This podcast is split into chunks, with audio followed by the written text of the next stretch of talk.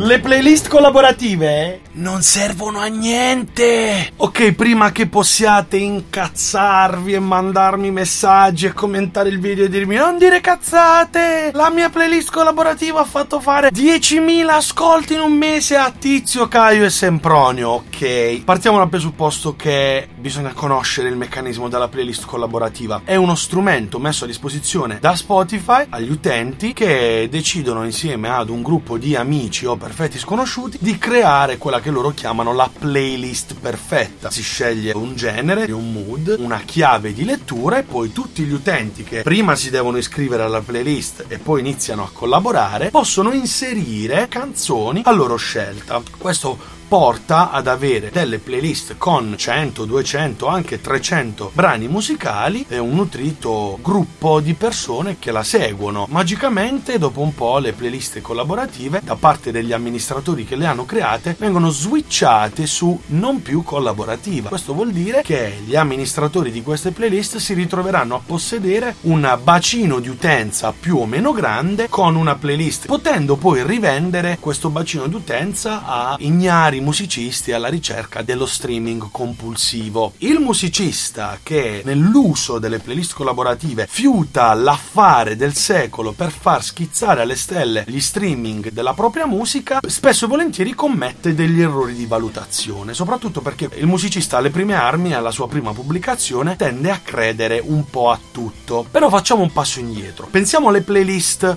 editoriali di Spotify, quelle create dai curators di Spotify e analizziamole. Ci sono playlist suddivise per genere, ci sono playlist specifiche per un mood piuttosto che per un momento della giornata. Se stai facendo colazione, t'ascolti questa, se stai facendo la cacca, t'ascolti quest'altro. Ci sono playlist per tutto. Se t'ha lasciato la fidanzata, c'è la playlist per il suicidio. Se sei allegro, c'è la playlist per urlare a squarciagora in mezzo alla strada. Sono playlist che vengono attentamente compilate e curate al fine di offrire all'ascoltatore, attenzione, all'ascoltatore non al musicista, una esperienza. È tutto legato a questo, non è solo musica, è un'esperienza che si abbina ad un momento specifico della giornata o ad una particolare condizione emotiva. Ora, se invece avete mai avuto a che fare con una playlist collaborativa, vi sarete accorti di come nell'ascolto, soprattutto quando non sono molto ben curate dagli amministratori o dagli utenti che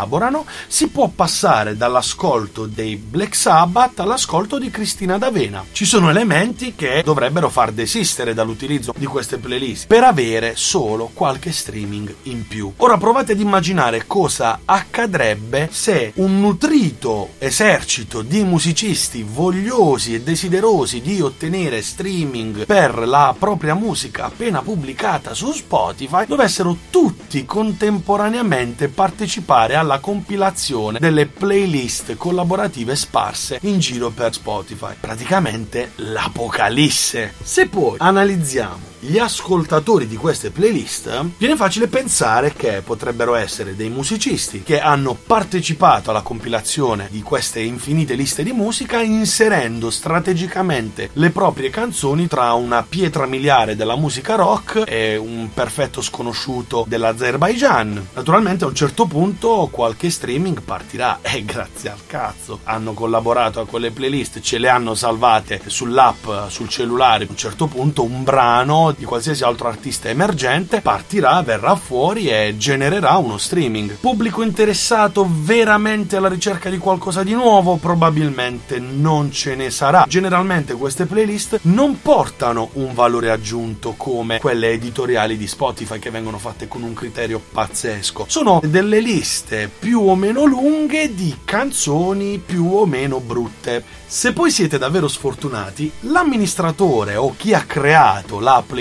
collaborativa nel momento in cui deciderà di eliminare la possibilità che tutti possano collaborare, comincerà a vendere il bacino di utenza di ascoltatori potenziali di questa playlist agli ignari musicisti creduloni che pagheranno un tot per avere un posizionamento all'interno della lista delle canzoni inserite in playlist e nella migliore delle ipotesi questa playlist passerà magari nelle mani di una server farm indiana, sempre a pagamento, e E così ci si ritroverà con 10.000 ascolti generati da un software, un bot che sta lì a fare sempre play su tutta la playlist. E quando andrete a vedere i dati di analisi di Spotify for Artists o Spotify Analytics, vi ritroverete con il vostro disco di canti popolari marchigiani che avrà avuto il 60% di ascolti dalla Cina, il 20% di ascolti dall'Indonesia e il restante 20% dal Brunei. Tutte nazioni che notoriamente fanno larghissimo uso di musica popolare marchigiana. Alla fine cosa vi sarà rimasto? Un brano che avrà raggiunto le 30.000, 40.000, 50.000 streaming o visualizzazioni, ma non vi resterà nulla perché la maggior parte del pubblico che avrete raggiunto sarà fatto di bot tutti uomini tra i 45 e i 65 anni.